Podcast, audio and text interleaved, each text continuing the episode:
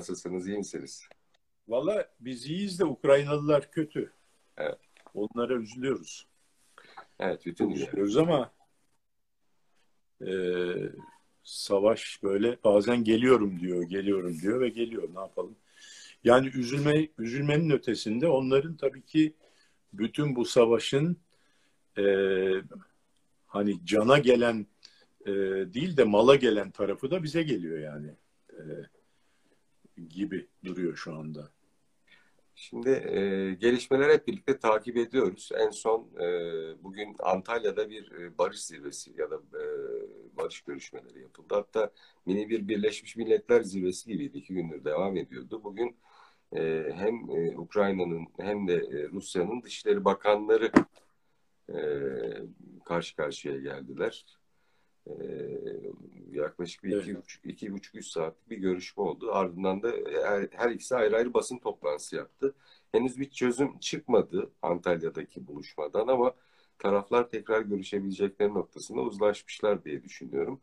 Ee, bizim Çavuş, e, Ça, e, Dışişleri Bakanımız Mevlüt Çavuşoğlu'nun açıklaması da taraflar son derece e, ılımlı ve e, şey bir havada yani sakin bir havada görüşmüşler. Yani bir tartışma ya da kavga olmamış ya da ses tonları yükseltilmemiş Çavuşoğlu'nun deyimiyle. E, nasıl değerlendiriyorsunuz? Antalya'daki zirveden gideyim. Çünkü geçen haftaki toplantınızda Rusya'nın e, 2008'den beri e, bu tezini, daha doğrusu Ukrayna ile ilgili tezini dillendirdiğini ve Batı'nın e, Rusya'nın e, taleplerini yerine getirmediği için e, Ukrayna'ya girdiğini söylemiştiniz. E, bazı izleyicilerimizden bununla ilgili de bazı şeyler geldi, yorumlar geldi. E, bu çerçevede bir girişi yapalım. Çünkü epey bir soru hazırladım sizin için. Onları yönelteceğim. Tamam. Ya şimdi e, söylediğin zirve, e, Antalya'daki zirve bence hani içerik olarak çok önemsiz ama PR olarak yani dünya kamuoyuna e, için çok önemli. Şimdi Dünya bu işlere çok önem veriyor. Herkes oradan bir şey çıkacak ümidiyle. Bir defa orada Putin e, ve Amerikan başkanının olmadığı bir yerde hiçbir şey, bir sonuç çıkmaz. Hani Amerikan başkanı kendisi olması gerekmez ama orada onun bir adamı olması lazım. O yani hani Lavrov onların içerisinde abi gibi e, ama Lavrov oraya bir şey çözmek için gelmemiş. Ama Lavrov bu e, zirveden Lavrov bence çok ve Rusya çok büyük bir karlı çıktı. Bir defa e, onların şu anda en büyük sorunu bir e, medya e, sensörü, e, sansürü daha doğrusu e, altında bırakılmaları. Orada bir şey var yani bir huniye giriyorlar. Ne söylerler işte söylesinler. Çok dar bir kesitten ancak şey yapabiliyorlar, üfleyebiliyorlar. Dolayısıyla bunu Lavrov çok iyi kullandı. Ben seyrettim şeysine, e, soru cevap kısmında seyrettim. Hakikaten çok deneyimli bir diplomat olduğu her halinden belli. E, burada da gelen en e, kritik ve kötü karşı soruları bile e, kendi tezini ortaya koymak için e, çanak soru haline getiren bir şeysi davranış sergiledi. Bence çok muazzam bir şey yaptı. Çünkü onu bütün dünya kamuoyu da ajanslar falan filan veriyordu şeye baktım El Cezire falan veriyor. Dolayısıyla yani BBC verdi, e, El Cezire verdi. El Cezire'nin şey yani e, simultane tercümanı e, çok kötü. Yani kötü ötesi. Yani tercümeyi e, e, yavaş yaptığı gibi yanlış da tercüme yapan bir e, bir hanımefendiydi. Ama BBC'nin tercümanı simultane tercümeni hakikaten çok iyiydi. E, dolayısıyla ben BBC'den izledim ve hakikaten Lavrov'u bir kere daha e, şey yaptım, takdir ettim. Yani neyini takdir ettim? Şöyle Siz bir defa... çok seviyorsunuz galiba Ali Bey. Putin'i haklı buluyorsunuz, Lavrov'u e, Yok kesinlikle. Falan. Yani real politik, real politik bakmaya çalışıyorum. Yani duygusallık değil. Yani efendim Putin'i seviyorsun çok sempatik geliyor. Onun ke köpeği varmış bir tane çok sevimliymiş efendim. Ondan sonra yanına köpek getir hayvanları severmiş çok. Böyle bir şeyler yani bu şekilde bakarsan zaten yanlış şey yaparsın. Veyahut da Amerika demokratik bir ülkeymiş, insan hakları bilmem ne, oradaki American Way of Life, Amerikalılar e, işte serbest piyasa, şeffaflık, şu bu, our values dedikleri her zaman. Yani bizim değerlerimiz dedikleri ve bizim de Doğu dünyasının da o değerlere böyle aman abi ne biçim değerler ne kadar güzel bizde de olsa dediğimiz şeyler var. Değil mi? Onlar böyle insanı çekiyor kendisine ama bu olayları olayın kendisi üzerinde şahıslardan ayırıp e, olayın e, kronolojik e, e, seyrini takip edip ve mantığını anlamak. Çünkü e, diplomaside ve jeostratejide benim gördüğüm her e, kelime bir şey ifade ediyor. Mutlaka onu deşifre etmen lazım. Olduğu gibi alırsan hiçbir yere varamazsın. İşte o zaman tek sesle herkes e, şey diye bağırır işte e, katil Putin diye bağırır tamam mı? Ama olayların geri kalan kısmını, daha öncesini, background'unu ne dedik? Bir şey oluyorsa bize intikal etmişse son aşamadadır dedik değil mi? Onun background'unu sen daha önce oraya nasıl gelmiş onu incelemezsen doğru bir neticeye varamazsın. E, veyahut da Aa, Ukrayna'da savaş oluyor. Ya Ukrayna niçin savaşa giriyor? Ukrayna'dan ne istiyorlar? Ya Ukrayna'dan bir şey istedikleri yok. U- Ukrayna sadece bir meze. Ortadaki asıl savaş başka yerde. Onu da her zaman söylüyoruz. Jeostratejide bir yerde bir şey oluyorsa o olan şey başka bir yerle ilgilidir. Yani orayla ilgili değildir. Ukrayna ile e, uzaktan yakından alakası yok bu savaşın.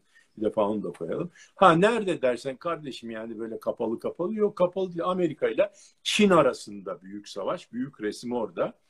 Onun e, biraz zoom yaparsan Amerika ile Rusya arasında tamam mı?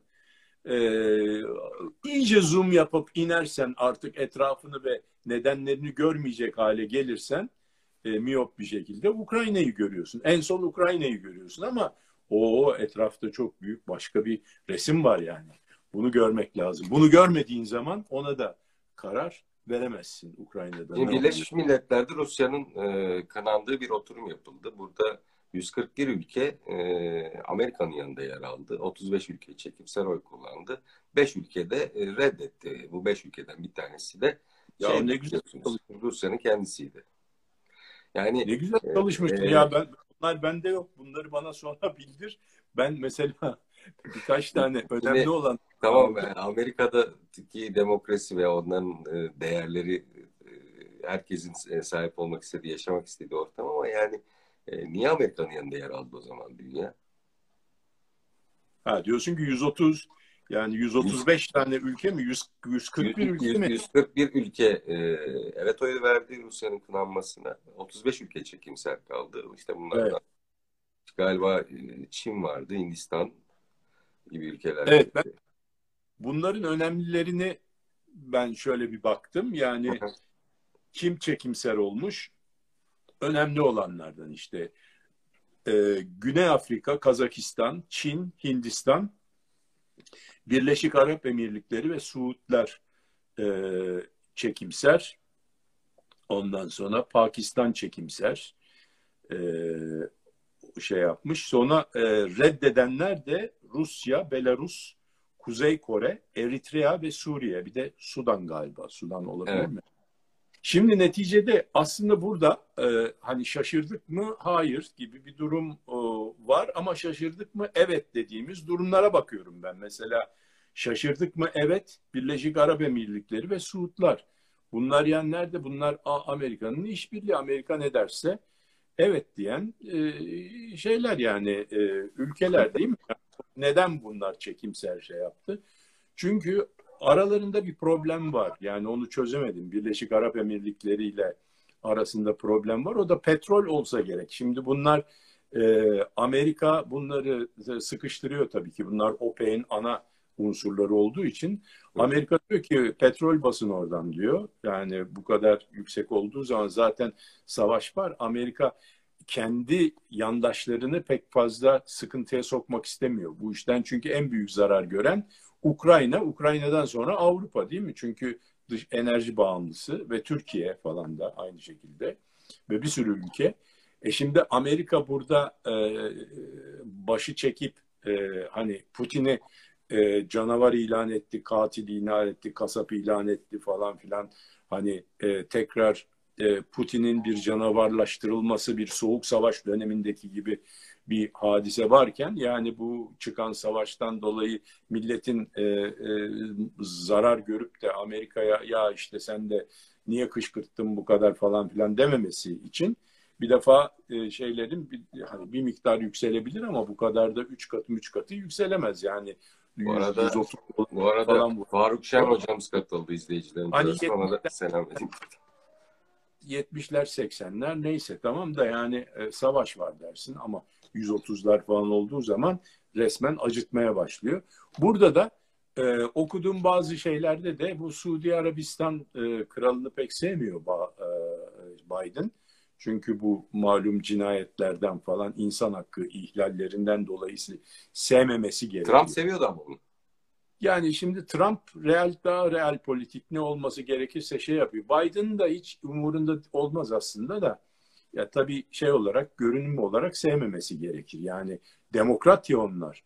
Ee, şeyler cumhuriyetçiler bunları takmayabilir ama diyor biz demokratlar bu gibi şeylere insan hakları ihlalleri falan işte e, adam hukuka bu kadar açık bir şekilde e, karşı hareket edip ondan sonra bir de adam öldürüyorsa onu da yargılatmıyorsa bilmem ne benim yani benim onu şey yapmamam lazım. Çünkü dışarıdaki işlerimizi görürken dikkat edelim our values diyoruz. Yani bizim değerlerimiz diyoruz. Yani çünkü o zaman bizim değerlerimize uygun olmayanı biz oradan alacağız. Yani kimdi uygun olmayan? Saddam'dı. Saddam'ı aldık oradan. İşte Kaddafi'ydi. Kaddafi'yi alırız yani. Şimdi Putin de bu değerlere saygı göstermiyor. Dolayısıyla o, o da canavar adam. Yani onu da katli vaciptir veyahut da hani yani lafın Amerika'nın gözünde. Katli vaciptir derken e, şey olarak almayın. Yani onun da şeysi uzaklaştırılması vacip, vaciptir diyelim. Öyle bir şeyle çıkıyor. Biden'ın tezine uygun olması lazım her şeyin.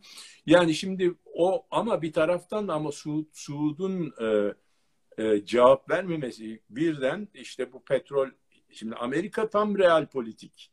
Bu yani, arada herhalde bu Arapların e, cevap vermemesinin sebebi de şu galiba. OPEC'te artık Rusya en güçlü ülke konumunda. Sanırım ondan dolayı. Peki oradaki ortaklarını kızdırmak istiyorlar. OPEC Plus'ta Rusya OPEC'in içerisinde yok. Öyle mi? Rusya OPEC'te değil. OPEC Plus'da yani Rusya ilave e, şey OPEC artı bir oldu o şimdi. Hı hı. OPEC Plus. O şeylerde uzatma dakikalarında Rusya'ya aldı. Bu arada 140 dolarlara e, Brent petrol yaklaşmıştı. Dün Birleşik Arap Emirlikleri e, arz fazlasında bulunacağını söyleyince petrol fiyatları 117 dolara kadar düştü. Evet şimdi yani şunu söyleyelim. Amerika'nın ne kadar real politik bir devlet olduğunu hani böyle e, hatır için iş yapmayacağını e, o sırada stratejisi ne gerekiyorsa onu uyguladığını ve onu uygulamak için onu da kendi values değerlerine uydurmak suretiyle uyguladığını zaten görüyoruz. Ee, görüyorduk. Şimdi daha fazla bunu nerede gördük? Yazılı halini The Longer Telegram'da gördük. Diyor ki ben diyor ırk, dil, din, ondan sonra ideoloji falan tanımam. Benim için komünist, komünist hepsi birdir. Yeter ki benim Çin'le olan, Çin'e karşı olan hadiselerimde benle beraber olmak, benim stratejime uymak kaydıyla herkes benim müttefikimdir. Ben herkesle ittifak yaparım diyor. Yani ister katil olsun, ister bilmem ne olsun falan onu yazmıyor tabii de. Yani onu demeye çalışıyor. Ne olursa olsun ben şey. E bunu nerede gördük? Bak orada yazıyordu. Şimdi hemen şeysini görüyoruz. Venezuela'ya dönüyor. Venezuela kimdi? Maduro. Maduro ile oturup konuşuyor. Yani şimdi bundan beş sene önce Maduro e, dünyanın en katil, en kötü adamıydı. Halkına bilmem ne yap, yani şey yapan, e, e, e, halkını öldüren, şey yapan e, bir tiran, bir diktatör falan filan. E yine de öyle belki ama o da Amerika'nın şeysinden kurtulmak için yani bütün e, dünyanın en büyük petrol rezervine sahip olan ülkesi fukaralıktan ölüyor şu anda. Neden? Amerika e, şey diyor. Ambargo uyguladığı için. Ambargo uyguluyor. Yani bu asıla bu kesile diyor. Kim asıla denirse asılıyor, kim kesile denirse kesiliyor. Şimdi, Şimdi onun karşısına bile oturuyor. Yani real politiği anlatmak için söylüyorum. Bu işlerde duygu falan filan yok. Bir şey sormak istiyorum. Başka? Başka kimin karşısına oturuyor Venezuela? İran. İran. Daha yeni yırttılar attılar anlaşmayı falan filan. E şimdi o oturuyor İran'la karşıya. Çünkü lazım oldu. Evet. Abi lazımsan gel, lazım değilsen boş ver. Yani böyle Hindistan. real politik bu. Dolayısıyla herkes real politikte anything goes. Şimdi, Şimdi iki, tane, iki, iki tane soruyu peş peşe sormak bir, şey, istiyorum. Bir dakika onu sormadan önce şu Putin'i seviyor musun demiştim. Putin'in çok büyük kabahatleri var tabii ki. Putin de Rusya'da bir e, diktatör sayılır. Ondan sonra işte basın alakalı yaptığı şeyler belli. Çünkü içeri attığı gazeteciler falan. Ondan sonra muhalefeti nasıl susturduğu. Hapse atıyor adam muhalefeti. Öldürmeye çalışıyor falan filan. Yani bunlar kabul edilecek şeyler değil. Şimdi o ama kendi halkına yaptığı bir eziyet. Tamam onu hiçbir zaman tasvip etmiyoruz. Ama dışarıya çıktığın zaman hadiseyi farklı değerlendireceksin. Yani uluslararası arenada e, jeostratejide bir şey yaptığı zaman ayrı değerler. Amerika'yı da öyle. Amerika'yı Amerika içerisinde ayrı, Amerika dışında ayrı değerlendireceksin. Şimdi bir şey sormak istiyorum. Peş peşe iki soru sorayım hatta konuyu birazcık daha açmak için. Şimdi Ukrayna bağımsız bir ülke ve NATO'ya girmek istiyor. Ee, niye Rusya buna karşı çıkıyor? Yani çok safiyane gelmiş olabilir izleyicilerimiz açısından bu soru da yani girmek isteyemez mi?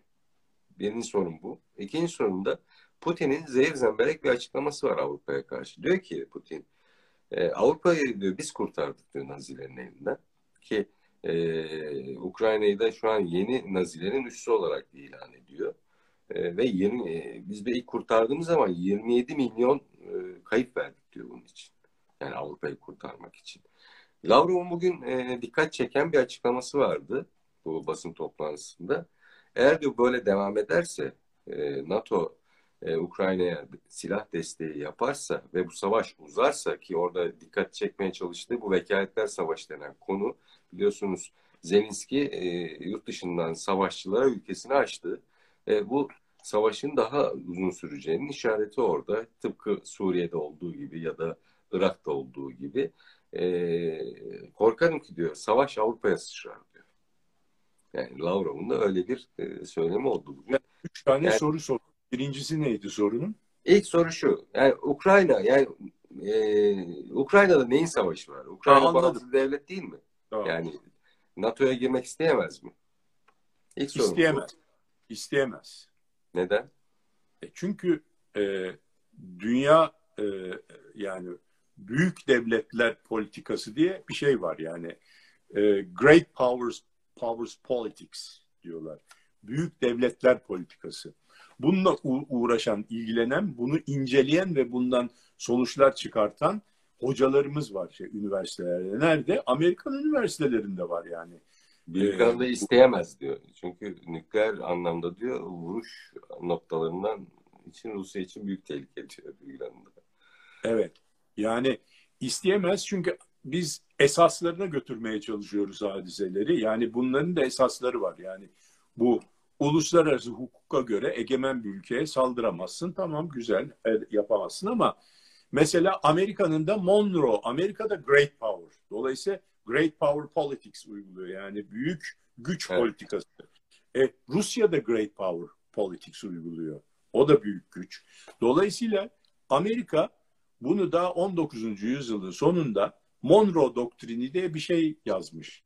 Diyor ki Batı e, yarım kürede diyor. Benim haberim olmadan kimse giremez buraya diyor. Bak Batı yarım küreye diyor. Amerika'ya demiyor. New York'a demiyor. Florida'ya demiyor. Kaliforniya'ya demiyor. Brezilya dahil bütün Batı yarım küreye diyor. Yani Güney Amerika, Kuzey Amerika fark etmiyor. Anlatabiliyor muyum? Dolayısıyla Monroe doktrini diye bu benim doktrinim diyor. Bunu diyor gireni yakarım diyor kardeşim diyor. Hı hı. E, dolayısıyla Rusya da diyor ki e, bak çok e, şey kimse oraya gelemez benden habersiz silah koyamaz diyor. E, şimdi Rusya da diyor ki e, NATO vardı karşısında Varşova Paktı vardı. Evet. Şimdi diyor ki kardeşim tamam e, biz Varşova Paktı şey yapıldı ama ben e, tasfiye oldu ama ben hala buradayım e, ve benim e, en büyük e,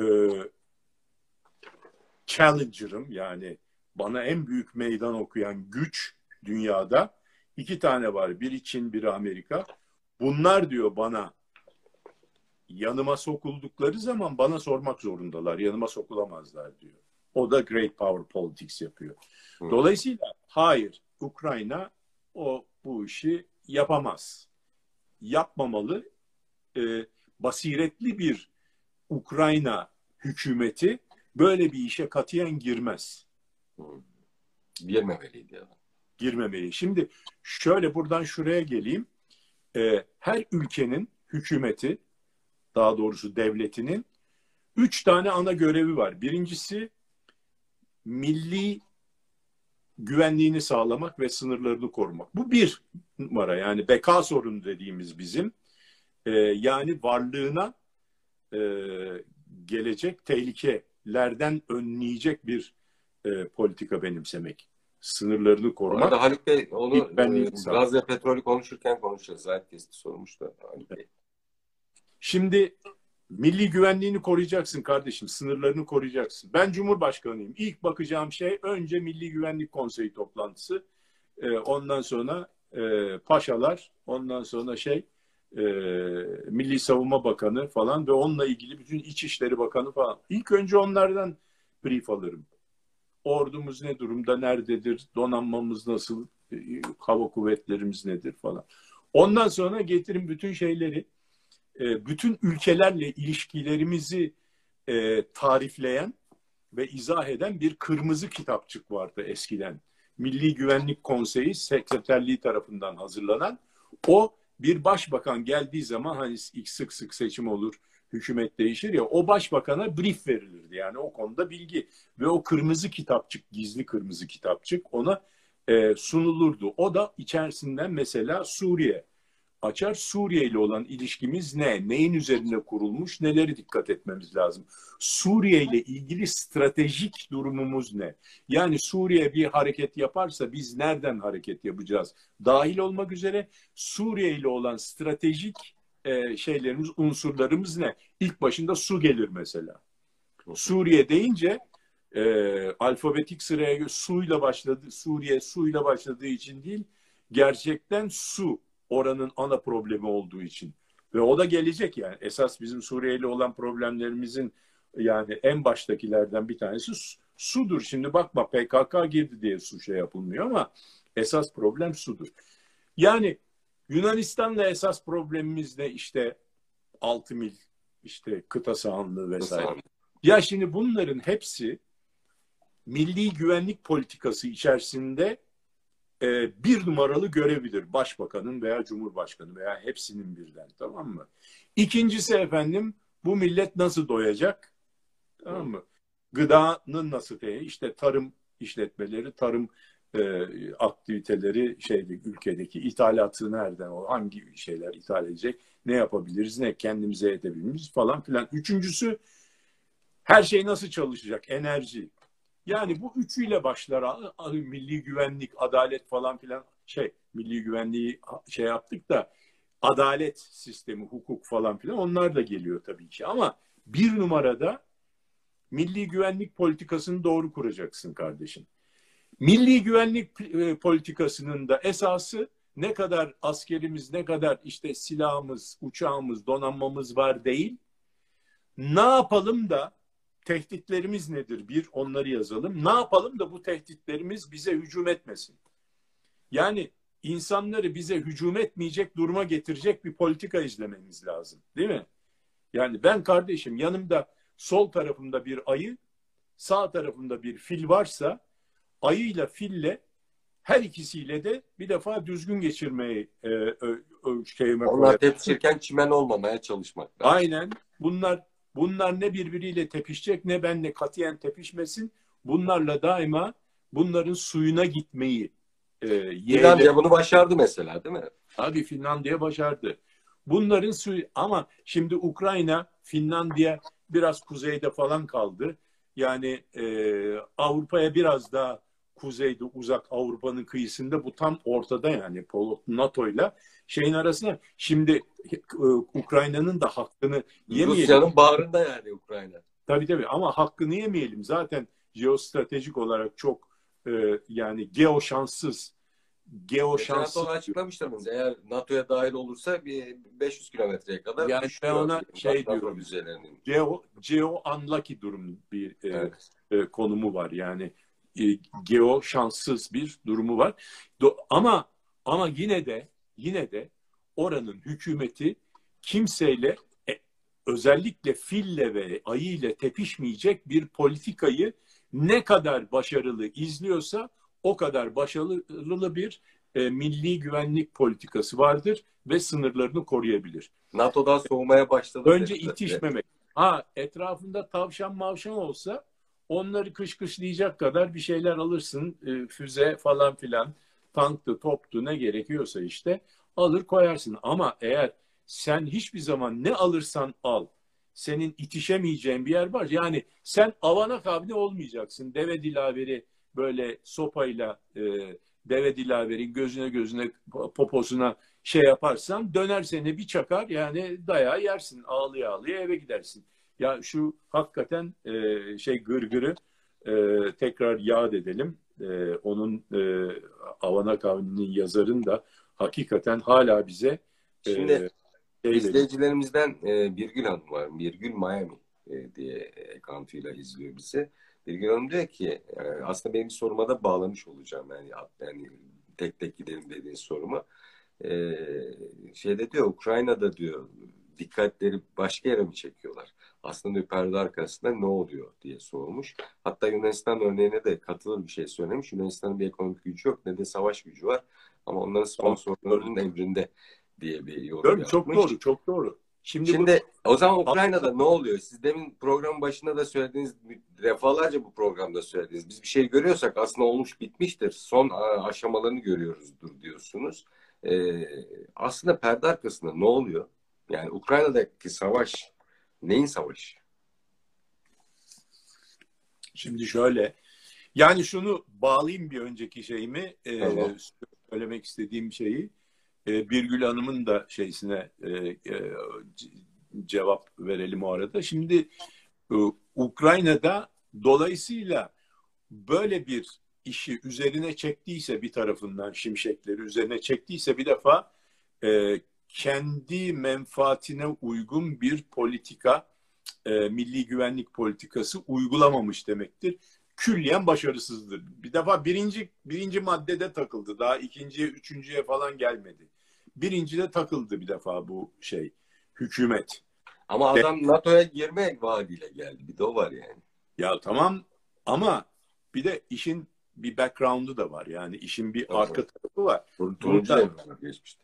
E, burada senin sorduğun soru çok doğru. Diyorsun ki ya kardeşim demin sorduğun soru. Ya bir ülke istiyor e, e, Avrupa topluluğuna gireceğim diyor. İsteyemez mi yani egemen bir ülke? İstiyor NATO'ya gireceğim diyor. Hayır isteyemez. Yani şimdi bunu bir taraftan da istetiyorlar. Kardeşim sen bunu dediğin anda üzerine ayıyı çekeceksin. Bu 2-2-4 yani bunun teorik olarak acaba mı falan mı filan mı e, aması e, yoksası falan yok. Çünkü Aynı şeyi Gürcistan'da denediler. Gürcistan'a tankları sokuverdi. Tamam mı Putin? Yani bu konuda bir kırmızı çizgisi olduğu belli. 2008'den tamam. beri de söylüyor bunu. Evet. Yani 2008'den beri değil, 2003'ten beri, 2004'ten beri söylüyor. Her e, güvenlik konferansında, Münih'te yapılanda e, söylüyor. Bir defa 98'den beri söylüyor. Çünkü 98'de Amerikan Kongresi e, bu ülkelerin NATO'yla e, şey şey bunun e, Ukrayna'nın ve Gürcistan'ın NATO'ya alınmasını ve genişlemesini e, kararını verdi Amerikan Kongresi. Yalnız başkan değil kongre onayıyla. Ondan sonra bu Amerika'da da çok büyük e, bazı çevreler, elit çevrelerde infial uyandırdı. Geçen programda söyledik. İşte George Kennan abimiz, Rus üstadı George Kennan Yine Amerikalı profesör söylüyor bunu yani Amerikan politikasını e, eleştiren biz değiliz. Amerikalının kendisi. E, Amerikan hem de en e, Rus büyükelçiliği yapmış. Rus yani Amerika büyükelçisi olmuş Rusya'da, Moskova'da oturmuş. Bütün Rus politikasının soğuk savaş süresince kitabını yazmış adam yani bu. Bunlar bile söylüyorlar. Diyorlar ki kardeşim yapamazsın.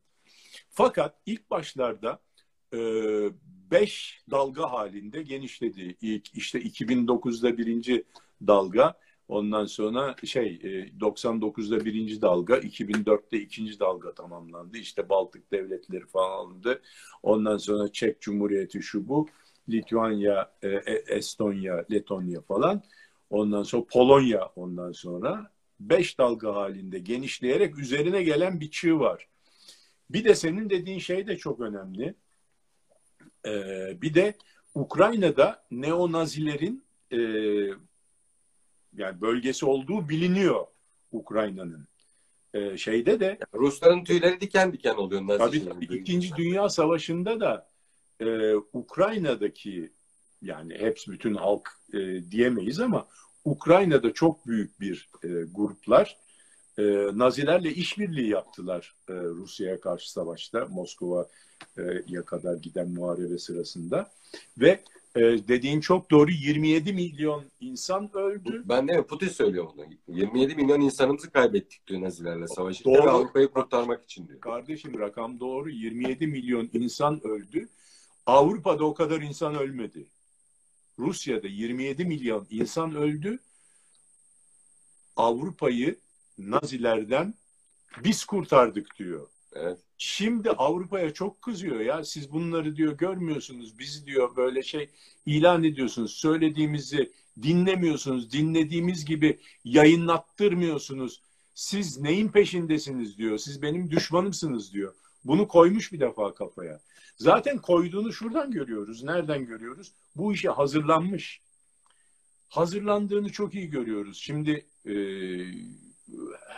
yani biraz sonra istersen oraya girelim. Önce şu e, şeyleri sorularını seni şey yapalım. Dağıtmayayım yani hadiseyi de. Tamam.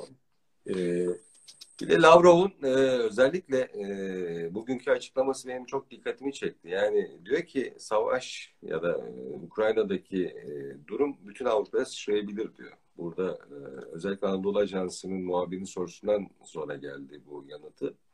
E, NATO'nun e, silah desteği ve yabancı savaşçılar konusunda ki sorusu üzerine.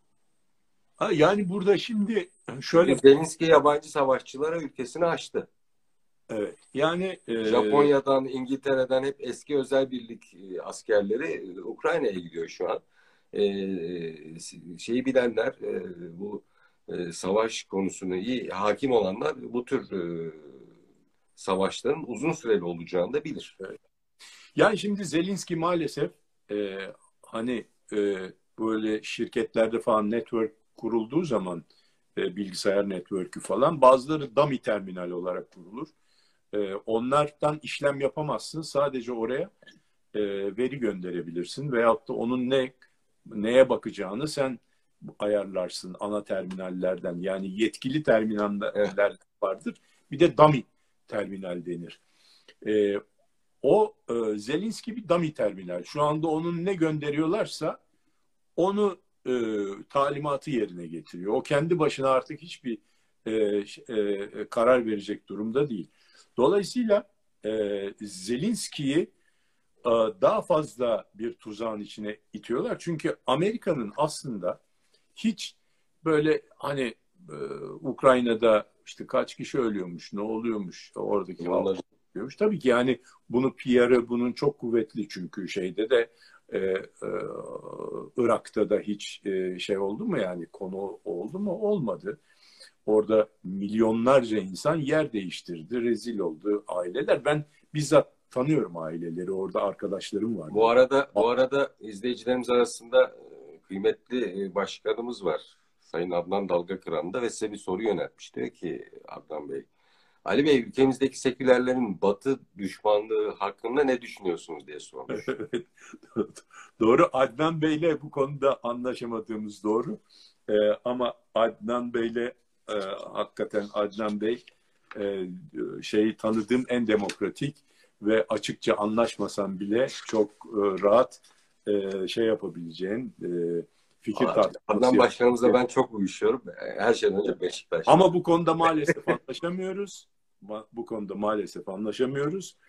E, ben e, bilmiyorum neden anlaşamıyoruz. Ben farklı kaynaklardan okuyorum. E, farklı kaynakları dinliyorum. Tabii ki e, ana e, e, akım medyayı dinlesem, batıda da, batıdaki ana akım medyayı da dinlesem Adnan Bey gibi düşünürüm. Bizim yani batı düşmanlığı e, diye bir şeyimiz yok. Putin düşmanlığımız da yok. Ama Putin de sütten çıkmış ak kaşık değil. Çünkü öldürdüğü insanlar bilmem ne hepsi veyahut da ne şekilde devleti idare ettiği malum. Öbür tarafta da Amerika'yı ben bu şeyle e, Amerika'da yaşadığım için e, okula da gittim, çalıştım da okulda şey yaptım. Ama orada şöyle bir şey. Şimdi arkadaşlarımızdan böyle Adnan Bey gibi bu batık düşmanlığı gibi görüp de e, böyle bir e, şey isnat eden arkadaşlarımız da hatta birçok e, şey geldi. Bir tanesi de şu e, yani sen Amerika'daki demokratik bir ortamda mı yaşamak istersin yoksa Moskova'ya git gidip orada mı yaşamak istersin? Orası mı daha iyi? Tabii. Sen niye Putin'i tutuyorsun diyorlar. Şimdi burada Batı düşmanlığı değil tabii ki herkes her aklı başında adam Amerika'da efendi gibi yaşamayı e, Moskova'da bir işte demokratik olmayan bir yönetimin altında yaşamaya tercih eder tabii ki. Ama Amerika'yı şöyle görmek lazım. Amerika bir e, Truman Story'dir. Truman Story diye bir film var. Çoğumuz seyretmişizdir. Bu herhalde 90'larda mıydı neydi bilmiyorum.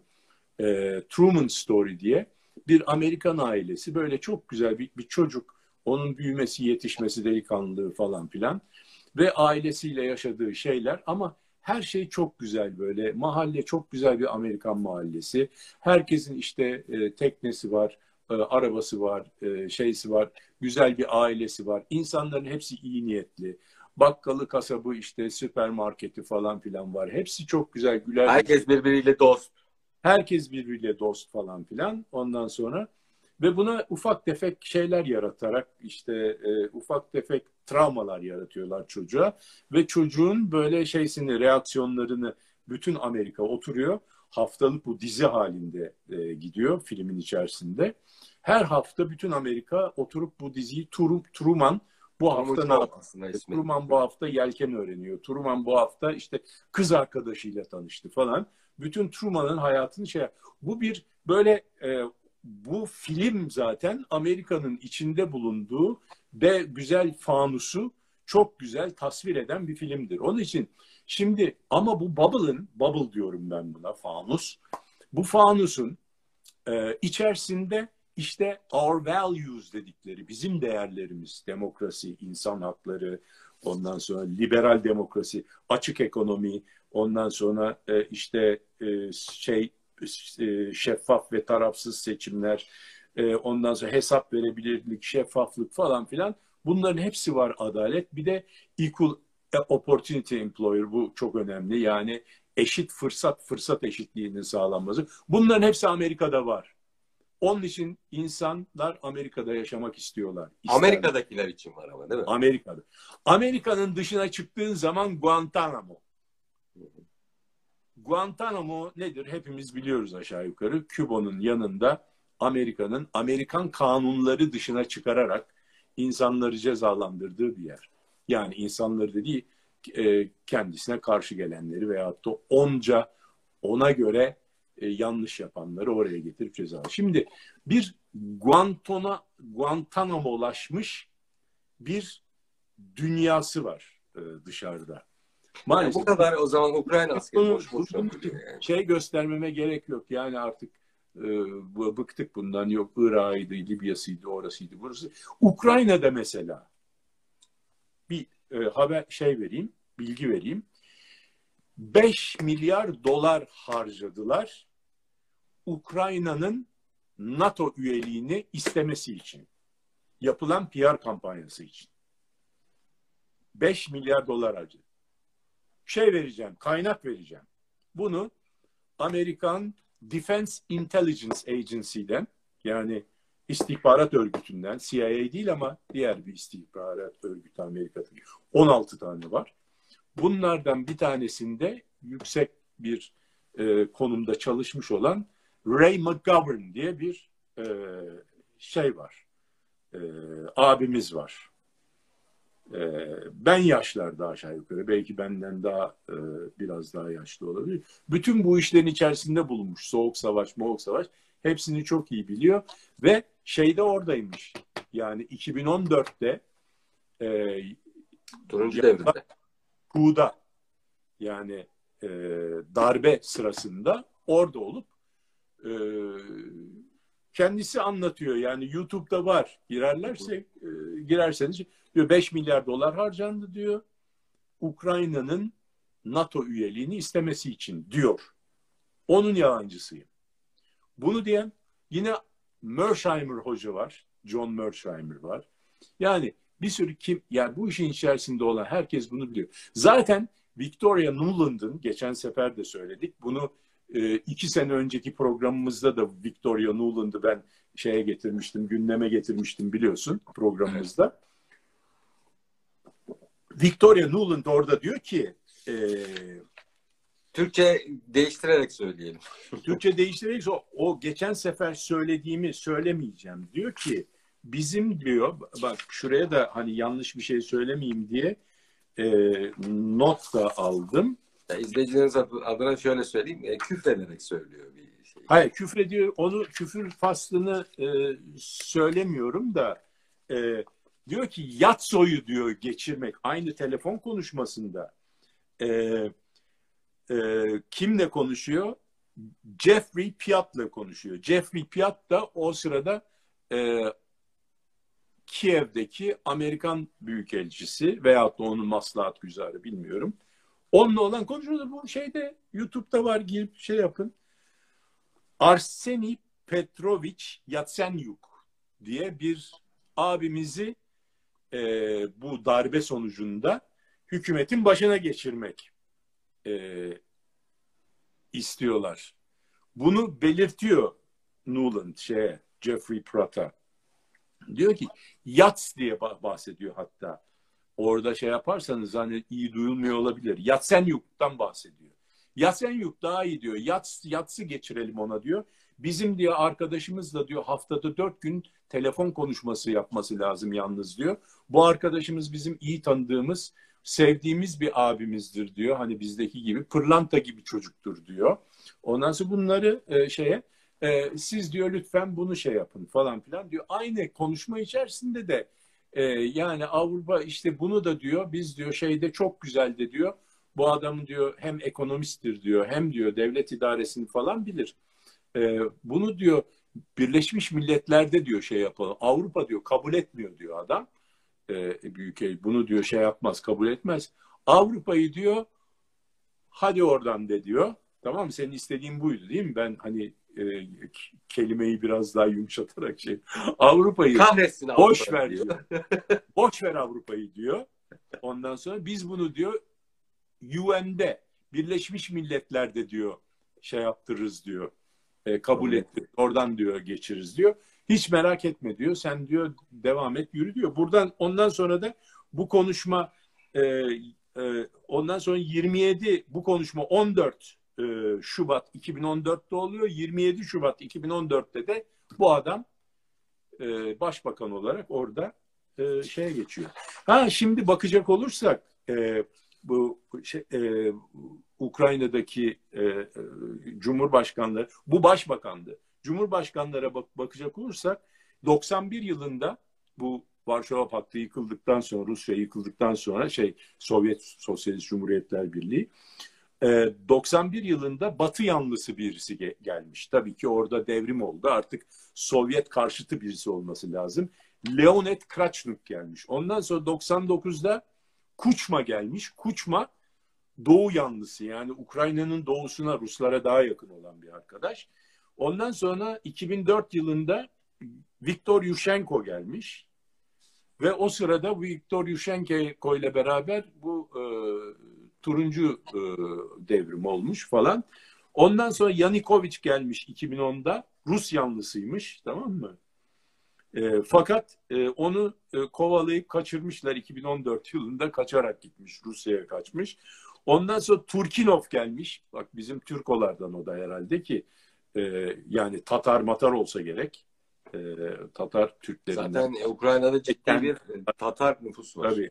E, Turchinov gelmiş. O kısa süreli olmuş. Ondan sonra Poroshenko gelmiş 2014'te. E, o da pro-west yani şeye e, batı yanlısı olarak.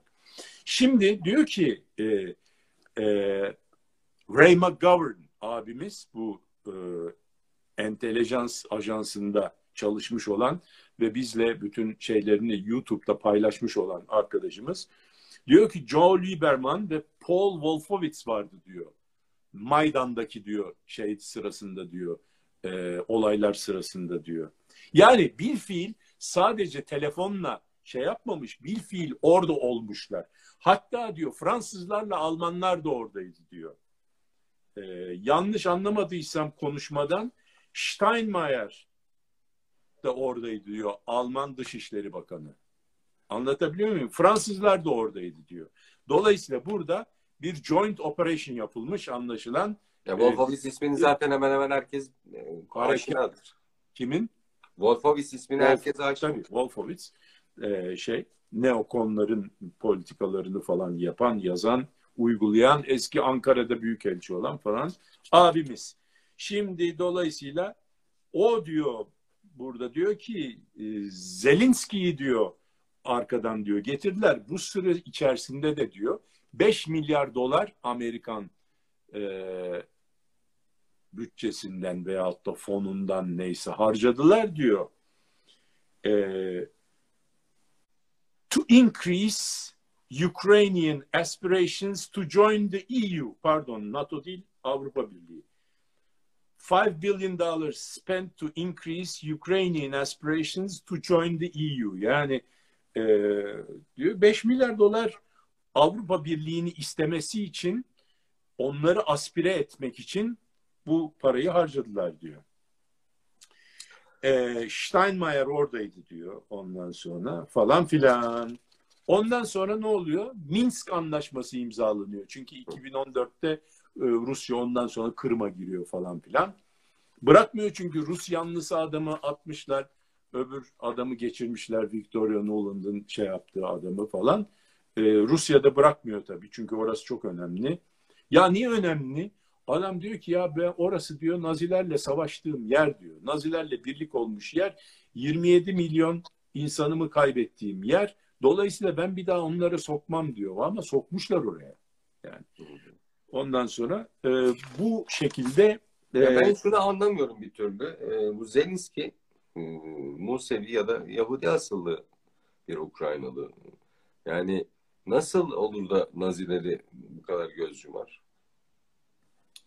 Ha o şimdi ben hiç kimseye Nazi diye bir yafta vurmam. Nazi dediğin zaman profil kafamızda Almanların o kafa tasçı, milliyetçi ve e, acımasız e, askerleri. Ya artık SS'leri. Şimdi neo-naziler var. Onların da e, o hani e, o nazi üzerine e, şey yapılmış, temellenmiş ve üzerine başka e, şekilde paketlenmiş bir onların da e, durumları var. Şimdi hiç kimseye nazi demiyorum. Ama şu var ki e, Ukrayna'da neonazi grupların hakim olduğu bölgeler olduğunu ben de okuyorum. Makalelerde yazıyor. Bazı gazeteci arkadaşlarımız e, bunu defalarca yazdı, çizdi, söyledi zaten. Yani. Tabii. Yani C14 bir tanesi mesela Nazi grupları C14, Kara Güneşler, Azov bunlar var. Yani dolayısıyla bunlar da oradaki kime karşı Nazi bunlar? Ruslara karşı. Yani orada çünkü minoriteler e, çok önemli azınlıklar orada. Bir defa şey Kırımlılar var, Tatarlar var, ondan sonra Çeçenler var, e, Slavlar var, Ukrayna, has Ukraynalılar var, Ruslar var, karışık olanlar var. Yani var oğlu var. Yani oranın şeysi profili, demogra- demografik profili hakikaten içinden çıkılması zor bir profil. Ama bunu Amerikalılar çok iyi biliyor, Ruslar da çok iyi biliyor. Yani biz burada boşuna konuşuyoruz. Onlar o profili yani hangi evde kim oturuyor ona kadar aşağı yukarı biliyorlar şu anda. Çünkü 20 senedir bu işin üzerinde çalışıyorlar. Anlatabiliyor muyum? Onun için bir şey yapıyorlarsa mutlaka bir sebebi var. Tamam mı? Yani Amerika yapıyorsa Zelenski'ye yaptırıyor zaten. Rusya yapıyorsa da kendisi yapıyor şimdi. Orada veya oradaki güçlerini yapıyor. Onların da bir sürü bürokrasinin içerisinde adamları vardır eminim. Fakat olay şimdi onları biz bilemeyiz.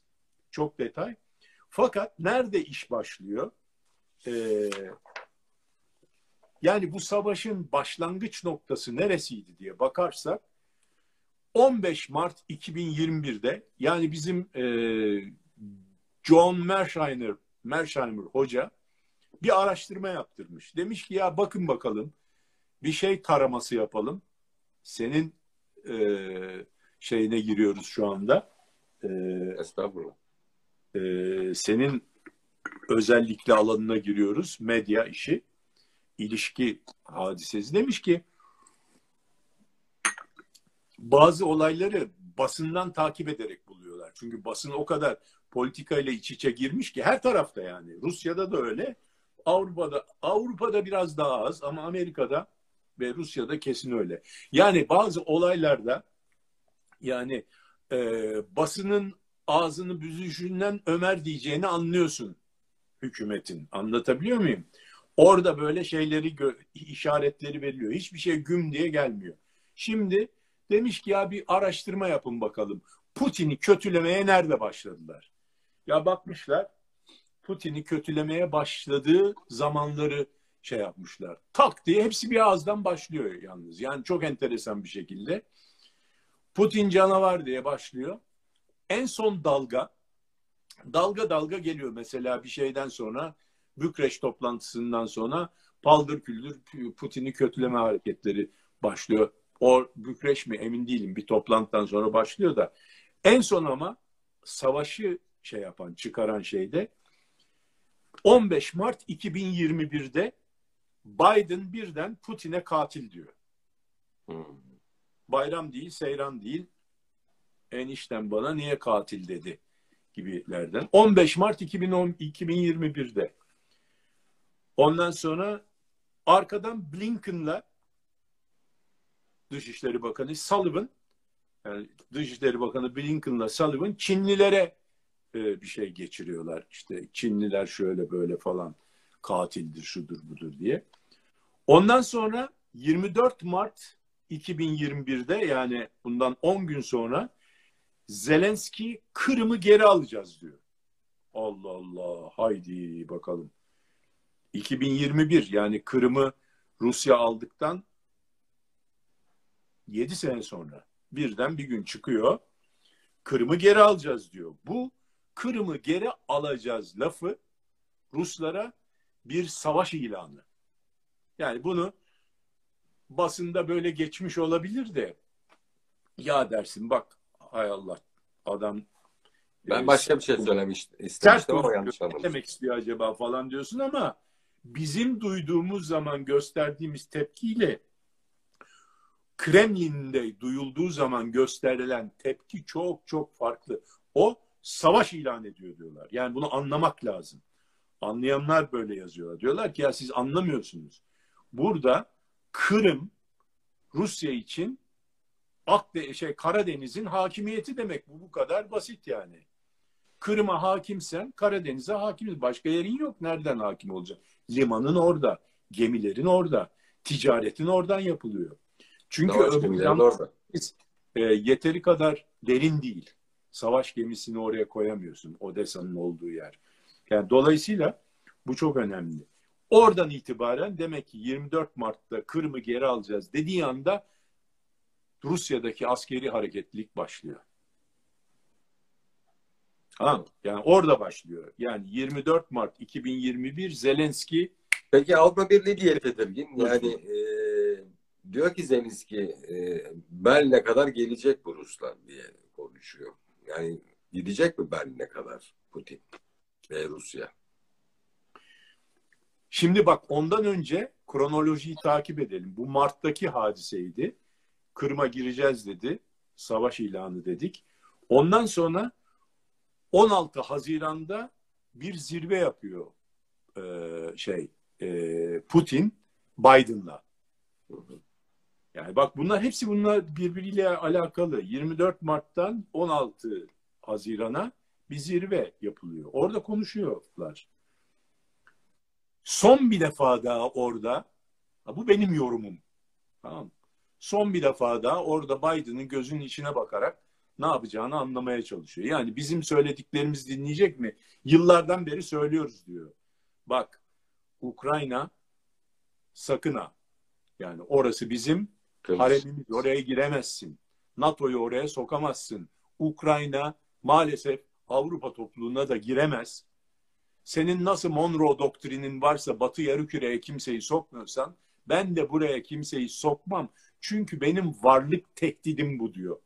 Benim existential existential threat diyor bu benim için. Yani e, milli güvenlik tehdidi benim için diyor.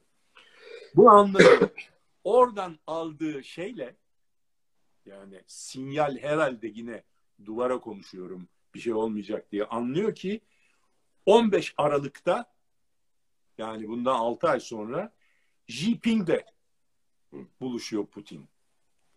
Ve Jinping'le yaptıkları deklarasyonda diyorlar ki bizim ilişkimiz bundan böyle sınırsız olacak diyorlar. Ve bunu bir basın toplantısıyla birlikte açıklıyorlar. Ön sırayı da CNN'e, BBC'ye, e, Batı basınına Fox News'a ve bütün Batı basınına ön sırayı ay- ayırıyorlar. Buyurun oturun dinleyin diye. İlk ağızdan dinleyin. Evet ilk ağızdan dinleyin diye. Bizim ilişkimiz bir müttefiklikten, bir ittifaktan daha ileri diyorlar. Her konuda yani ilişkilerimiz ittifaktan daha ileri deyip burada bitiriyorlar tamam mı? Ondan sonra ya açık açık şunu şunu söyleyeyim size. Bir, bir, ikimiz birimiz birimiz hiçimiz için yani. Gibi bir şey. Ama Şubat 22'de bunu çok daha netleştiriyorlar. Çünkü o zaman artık karar vermiş Putin zaten. Olimpiyatlar. 16 16 Haziran'da Biden'la görüştükten sonra Putin kararını vermiş. Anlaşılan yani. 22 Şubat 2022'de de Xi Jinping'le Putin tekrar şey yapıyorlar. Bu olimpiyatların kapanışında ve bizim aramızdaki birliğin ve ittifakın sınırı yok diyorlar.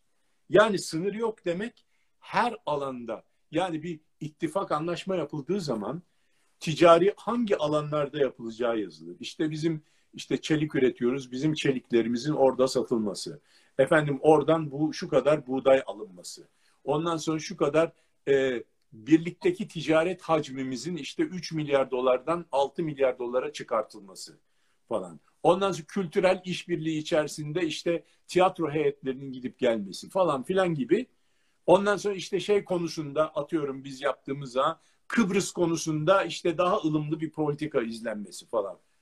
Ana hayır diyor. Her konuda aklına gelecek her konuda. Efendim şeyse doğalgazsa doğalgaz, petrol ise petrol, dış politika ise dış politika, iç politika ise iç politika.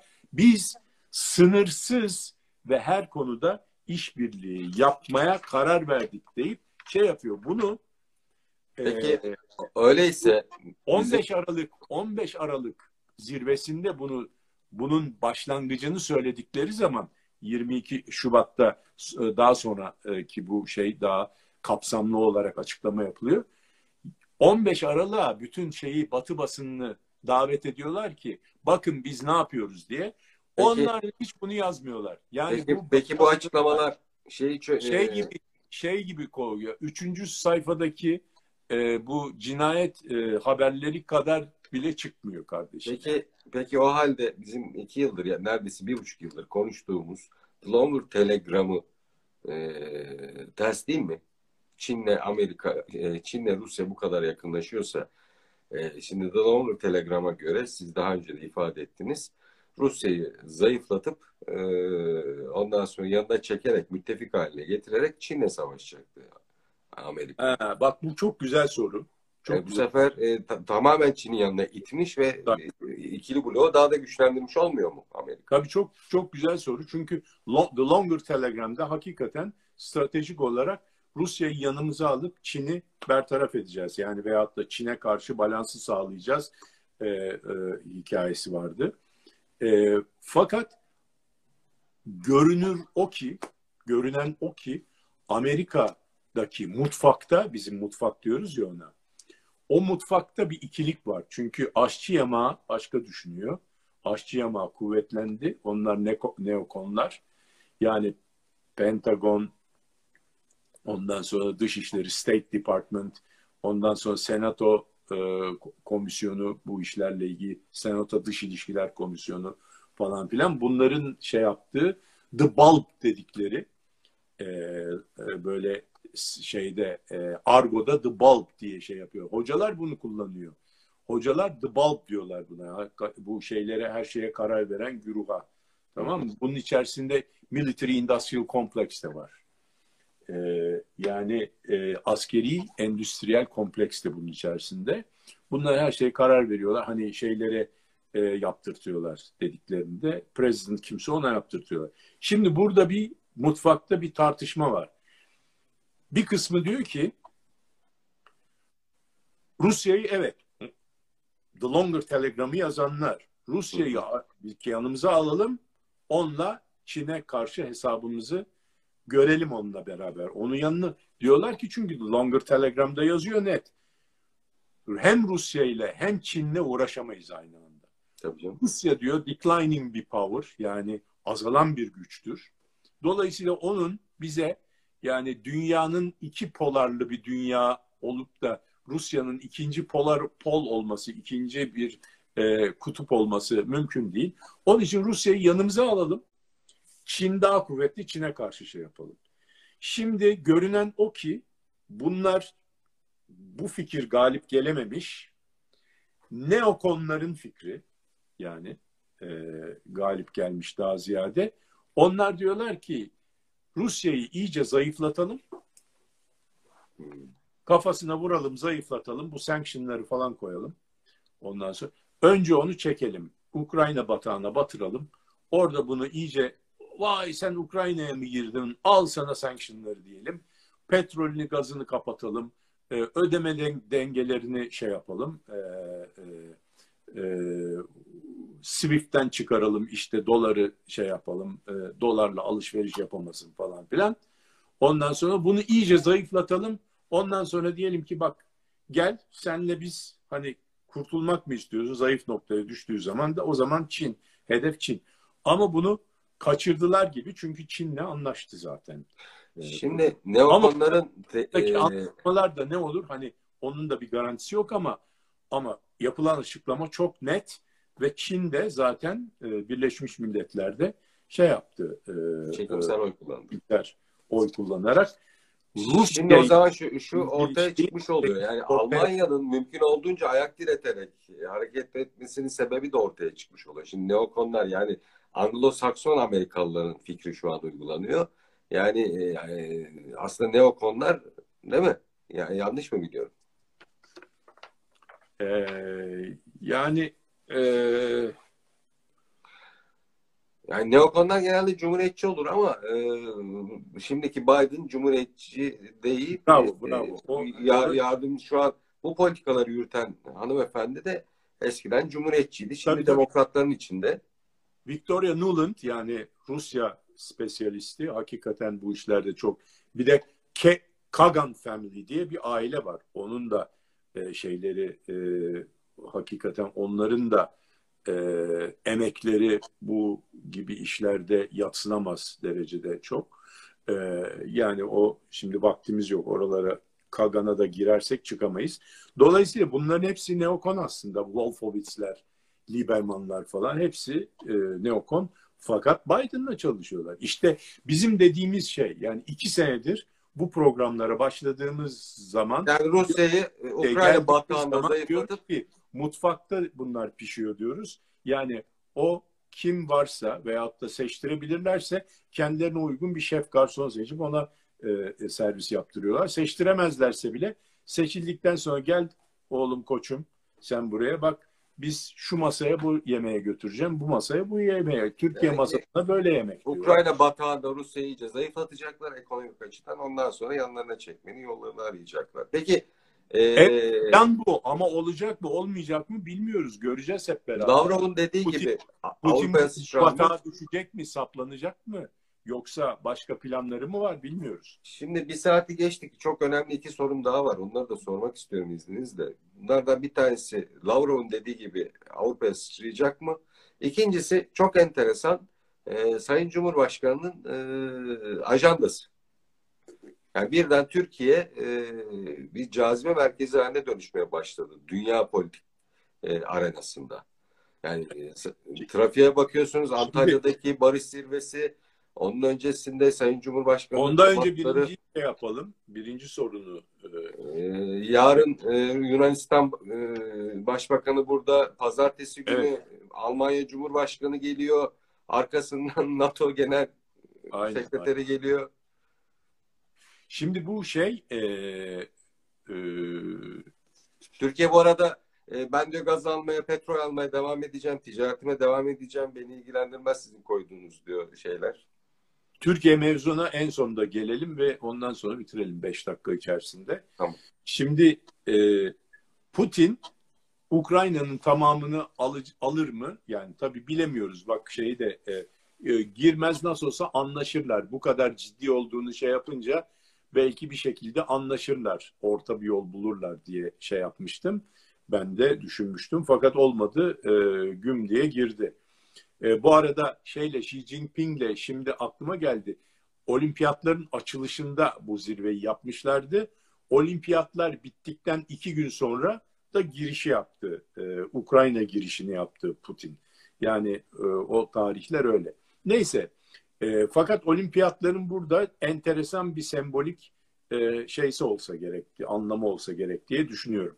Olimpiyatların açılışında bir e, sınırsız ittifak deklarasyonu. Olimpiyatlar bittikten iki gün sonra da e, Ukrayna'ya e, intikal e, gibi bir durum oldu orada. Şimdi Putin Ukrayna'nı Ukrayna'yı e, işgal edecek. Bu gibi şeyler e, hakikaten söyleniyor. Benim birçok arkadaşım da bana bu konuda katılmadığı gibi zaten yani e, hani Batı'nın Putin'in bir e, işte e, tiran, bir diktatör, Batı'nın ise demokratik bir e, güç olduğunu yine de Batı ile birlikte hareket etmek ve onları haklı bulduğumuzu şey yaparken ne diye burada Putin'i şey yapıyorsun diye bir e, tezleri var. Tabii ki düşünceler ama benim söylediğim, konuştuğum real politik yani geçen sefer de bunu şey yaptık. Bir fincana buradan bakarsın, oradan bakarsın. Her taraftan bakarım. Yani herkes her taraftan bakmalı. Rusya açısından bakıyorum, böyle görüyorum. Ukrayna açısından bakıyorum, diyorum ki ya hakikaten çok kötü bir e, e, e, milli güvenlik politikası yaptılar. Maalesef kendi ülkeleri... Ya, Ukrayna halkı için üzülmemek elde değil yani. E, meze ettiler. Ukrayna açısından. Amerika açısından diyorum ki planı bu. Esas plan Çin. Büyük picture, büyük e, resim Çin. Ukrayna sadece burada bir ara meze yani başlangıç mezesi Maalesef. bir tanesi. Amerika'dan bakarsan o. Demokrasi, hukuk falan açısından bakarsan evet ya bir şey egemen bir ülkenin sınırlarını ihlal edip girersin falan. Onun karşı argümanı işte zaten orada Donbas'ı 8 senedir bombalıyorlarmış mesela. Bizim gazetecilerden bir tanesi söyledi. Ceyda, e, Ceyda Hanım e, geçen gün şey yaptım. Ben Donbas'a gittim 2018'de dedi. E, otelde dedi kalırken bomba sesleri yani e, duyuyorduk sürekli bir şekilde bombalanıyordu dedi. E şimdi bunu söylüyordu Putin. Biz inanmıyorduk ya Putin söylüyor ne olacak? Propagandadır. Rus propagandası tipik diyoruz yani.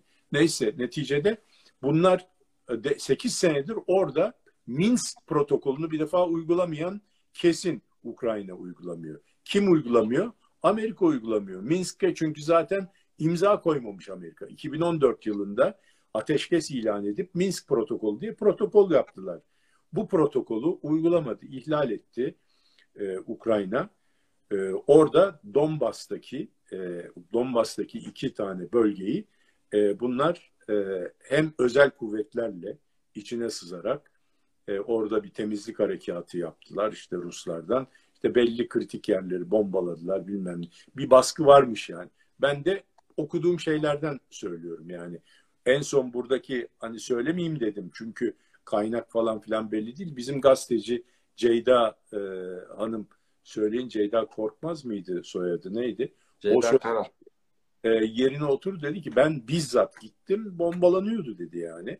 Ve dediler ki dedi yani bu burası 5-6 e, senedir böyle hep bombalanır burası falan filan e, dediler. Kimin de bombaladığı belli. Şimdi netice itibariyle Minsk protokolünde uygulamadı. E bağıra bağıra bunları söyledi e, Putin devamlı. Biz inanmadık yani. Ben de propagandadır falan filan diyordum açıkçası.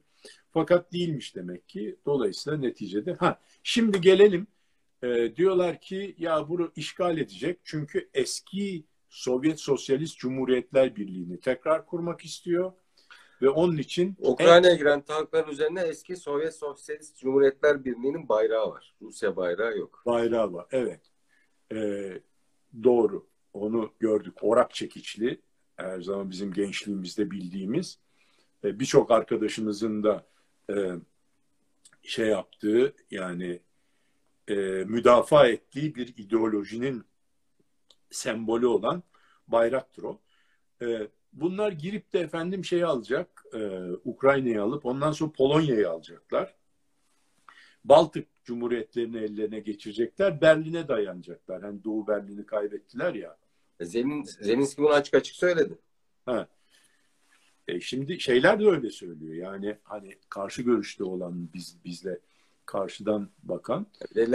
Lagert'in şey vardı bugün basın toplantısında yani Merkez Bankası Başkanı Ukrayna bayrağıyla çıktı yani.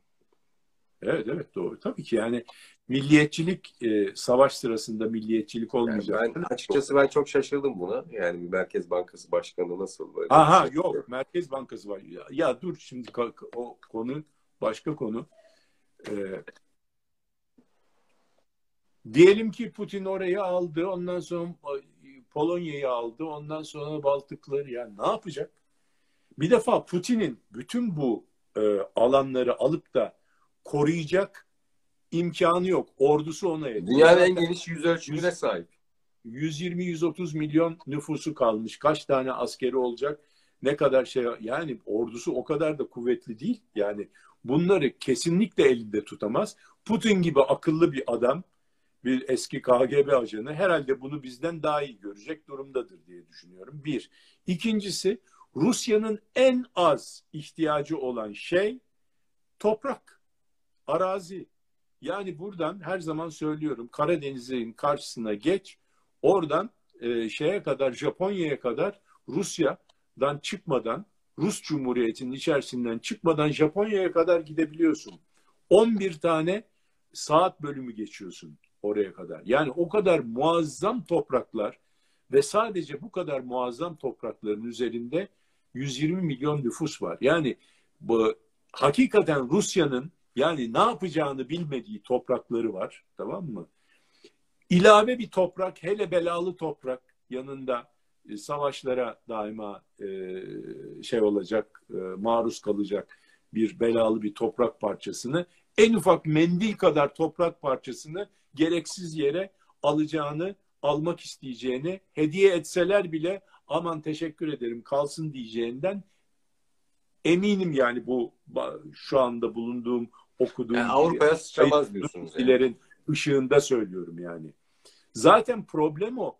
Ee, burada şeyden e, burada üç program önce Rusya ile e, Çin'in kompatibilitesinden bahsettik değil mi? Rusya'da muazzam toprak var, nüfus yok. Çin'de bir buçuk milyar nüfusu doyuracak toprak yok. Dolayısıyla Rusya'da e, teknoloji yok, e, sanayi yok. Öbür tarafta sanayi var, teknoloji var. Bu arada Rusya'da Çin, Ee, Çin e, ciddi Çin'de bir toprak yatırımı yapmış Ukrayna'da. maden, mineral, rare earth metal, doğalgaz bilmem ne yok. Rusya'da hepsi var. Dolayısıyla muazzam bir kompatibilite var. Ben şunu anlamıyorum. Birisi de bana bunu anlatsın. Amerika'da neden bu kadar yani birbirleriyle compatible, girift olabilecek, birbirlerini tamamlayıcı olabilecek iki tane gücü karşısına almayı riske ettiğini yani neokonların politikasını o açıdan anlamakta güçlük çekiyorum. Ama tabii bir de şu var. Bir taraftan da Rusya'nın muazzam sınırları var Çin'le ve Rusya'nın en büyük korkusu aslında Çin'in kendi sınırlarından içeri girmesi ve Rusya'yı istila etmesi. Bir taraftan da öyle bir tehdit var. Zaten e, Haziran 16 2021'deki şeyle Putin'le olan e, zirve yaptığı zirvede e, e, Putin'le Biden'ın yaptığı zirvede Biden ondan bahsetmiş Putin'e. Demiş ki senin demiş o kadar demiş işte 2000 kilometre mi ne sınırların var e, farkındayız demiş Çin'den çok e, çekiniyorsun. O konuda da konuşabiliriz ayrıca falan filan demiş yani. Şimdi bunu söyleyince öbür tarafta Ukrayna ile ilgili konuşmak istiyor. Demiş ki adam hiç anlamamış yani Putin. Ben de giderim Çin'le o zaman anlaşırım. O sınırları bir defa garantiye al, alırım. Ondan sonra Ukrayna'ya e, harekatı yaparım. Ben öyle bir şey anladım. Bilmiyorum. E, ben, ben de Çin. Hadi bakalım. Haletim, Vladimir sen bu işi halledersin deyip arkasından sıvazlayıp o topraklara da gözüküyor olabilir Çin yani. Ya, her şey olabilir de benim cehaletimi de mazur görün yani. Hani bu kadar bunları da çıkartmak mümkün diye. Onu peki, da... peki Türkiye'nin uluslararası e, diplomasi açısından e, cazibe merkezine dönüşmesine ne diyorsunuz? Ha şimdi program... baştan beri aman bu işte Türkiye ara buluculuk yapsın ne olur diyen Zelenski e, Rusya'da Putin'in kendisi de yeşil ışık yaktı. Yani bu aradaki e, ilişkileri yürütme açısından Türkiye ile e, işbirliği yapabiliriz. Hem Lavrov hem de Putin'in kendisi söyledi. Sayın Cumhurbaşkanı defalarca Zelenski ile ve Putin'le telefon görüşmesi yaptı. E, ya, şimdi bu, bu, bu akşam şeyle görüşüyor, Biden'la görüşüyor.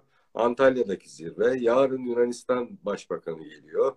İşte pazartesi günü Alman Cumhurbaşkanı yeni şansölye Türkiye'ye geliyor. Herhalde şansölyenin Avrupa toprakları dışında ilk ayak bastığı yer bunlar. Bunlar ana ana probleme e, müteallik hareketler değil. Bunlar e, bu ara İsrail'i unuttuk. İsrail şey, Cumhurbaşkanı 8 senedir kanlı bıçaklı olduğumuz İsrail. İçin etrafındaki çiçekler, böcekler bunlar. Esas hadise Çin'le Amerika dedik. Onu şey yaptık. Fakat haklısın şeyde bu e, bu kadar büyük ve önemli bir e, ziyaret trafiği Türkiye'de hiçbir zaman ben hatırlamıyorum. Bu kadar. Yani savaş sırasında bile böyle bir şey yok. Yani çarşamba günü Herzog gelecek şeyin e, İsrail Başbakanı. Ondan sonra Perşembe günü bugün akşam Biden'la konuşacaktı telefonla. Cumhurbaşkanı konuşacak. Yarın Yunanistan e, şeyiyle e, öğle yemeği yiyor. E, evet. Başbakanıyla öğlen yemeği yiyor. Ondan sonra e, Antalya'da bu sırada zirve oldu bilmem ne. Ondan sonra pazartesi günü Antalya'ya da gitti konuştu Sayın Cumhurbaşkanı. Pazartesi günü Scholz geliyor. Ee, ondan sonra Stoltenberg geliyor. Ya kardeşim yani burada gelmedik yani bir Xi Jinping falan filan da geliyor olmasın. Çünkü e, bu kadar şey bu kadar yani, biz şu an salıya kadar ki takvimi biliyoruz. Belki hiç haftaya çarşamba perşembe kadar takvim bu vallahi şey a, yani şeyden zirveden bir şey çıkmayacağı belliydi. Zaten herkes onu söyledi. Yani hani şeyle e, bence Lavrov'un galibiyetiyle çıktı. O da neden bu basının e, yani daha doğrusu Rus basını ya bunu söylemeye yani iddia edip arkadaşlar yok ya öyle miymiş böyle ya kendileri açıkladılar şeyi e, RT'yi. Bu arada da e, Sayın Cumhurbaşkanı yani, önümüzdeki ay İsrail'e gidiyormuş. E, Sputnik'i ve RT'yi ben ettiler yani yasakladılar yani. Bunları dinleyemiyoruz. Rus tarafını dinleyemiyoruz yani. Ee, Avrupa için bu bir ayıptır. Senin söylediğin şeye e, geliyorum. Bugün ben de seyrettim e, Avrupa Merkez Bankası Başkanı Christine Lagarde yakasında Ukrayna e, bayrağı ile çıktı. Yardımcıları da sağda solda onlar da Ukrayna bayrağı. Ya Bu çok bizim Merkez Bankası e, siyasi bir şey olabilir ama yani Avrupa Merkez Bankası'nın siyasi nasıl bir duruş olabilir ki yani? Ya şimdi bunun büyük bir e, aslında anlamı var, manası var. E, Merkez Bankası siyasetten bağımsızdır. Ve her yerde bu batı sisteminde merkez bankalarının bağımsızlığı konuşulur. Fakat burada onu takmakla yakasına bir tarafı tuttuğu bir politik bir e, yan almış oldu. Fakat burada şunu görüyoruz. E, bu arada şunu söylemek istiyor. Diyor ki ben savaşın tam ortasındayım. Ben savaşın dışında bağımsız bir kurum değilim. Ben savaşın tam ortasında e, ve ortasındayım ve bütün silahlarımla e, Rusya'ya karşı savaşmak için hazırım diyor. Benim de silahlarım var. Çünkü e, Rusya'ya karşı uygulanan finansal ve ticari bir e, savaş. Onda haklısınız. Şu an e, dolardan çıkartıldı değil mi? Yani evet. dolar swap'ından e, Swift'inden çıkartıldı. Euro'dan daha çıkmadı bildiğim kadarıyla. E, dolayısıyla Putin de bu savaşa hazırlıklıydı. Yani 640 milyar dolarlık bir e, kaynak biriktirmiş. Bunun yüzde oldu dolar. Geri kalanı euro ya da işte Çin yuanı ve altın. Yani euroya karşı da mı acaba şey olacak? Böyle bir Aynen. Ee, şimdi, sıkıntısı. Bu arada o... Ayhan Bey demiş ki siyasi değil insani. Yani insani tarafı tabii ki yani hepimizin ciğeri parçalanıyor Ukrayna'daki görüntüleri gördükçe. Yani insan olan herkesin üzülmesi gereken görüntüler. Onlar apayrı şeyler. Abi yalnız üzülmesi değil. Bak ders alması gereken bir hadise. Yani evet. hükümetleri yönetenler e, öncelikle e, bir defa milli güvenlik sorununu çözmeliler ülkelerinin. Dış politikalarını öyle ayarlayacak ki kimse saldırmayacak. İşte tekrar oraya geliyoruz. Yurtta sulh, cihanda sulh. Yani bu o kadar net ve güzel konmuş ve bu kadar sarih bir şekilde konmuş bir politika Bravo. ki yani Atatürk'ü okumuş olsa belki de bilmiyoruz hangi force majörleri üstüne sürdüler de adamcağızı e, yani zaten bir oyuncuyu aldılar koydular oraya. Herhalde bir askeri alıp koysalardı bu işlerden anlayan birini koysalardı belki diyecek ki ya durun bir dakika abicim yani Tamam da bunu yapalım da yani ne oluyor? Biz şimdi ya adam üzerimize hücum ederse bizim etimiz ne budumuz ne yani durun bakalım. Diyecek bir adam koymadılar orada tabii ki. O adam da çok iyi niyetli bir adam. Sanatçı falan filan. Ya onun için mutlaka bu işlerde böyle insani değerler falan tamam ama bu işlerde real politik konuşuyorsun sonunda. Yani e, real politik düşünmen lazım reel politik hareket etmen lazım. Stratejik düşünmen lazım. Uzun vadeli hedeflerini kesinlikle sınırlarını ve ülkeni ve milletini koruyacak şekilde bir politikayla mücehez yapman lazım.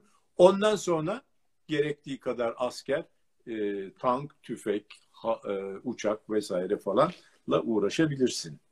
Valla benim sorularım bitti. Sizin eklemek istediğiniz bir şey var ya, mı? Şimdi saate yaklaştık şudur, e, e, bu Türkiye açısından hadiseye bakacak olursak, tabii bir savaştan... Arada bir soru gelmiş, izleyici sorumuz, onu da sorayım madem, siz e, yorumunuzu yapmadan.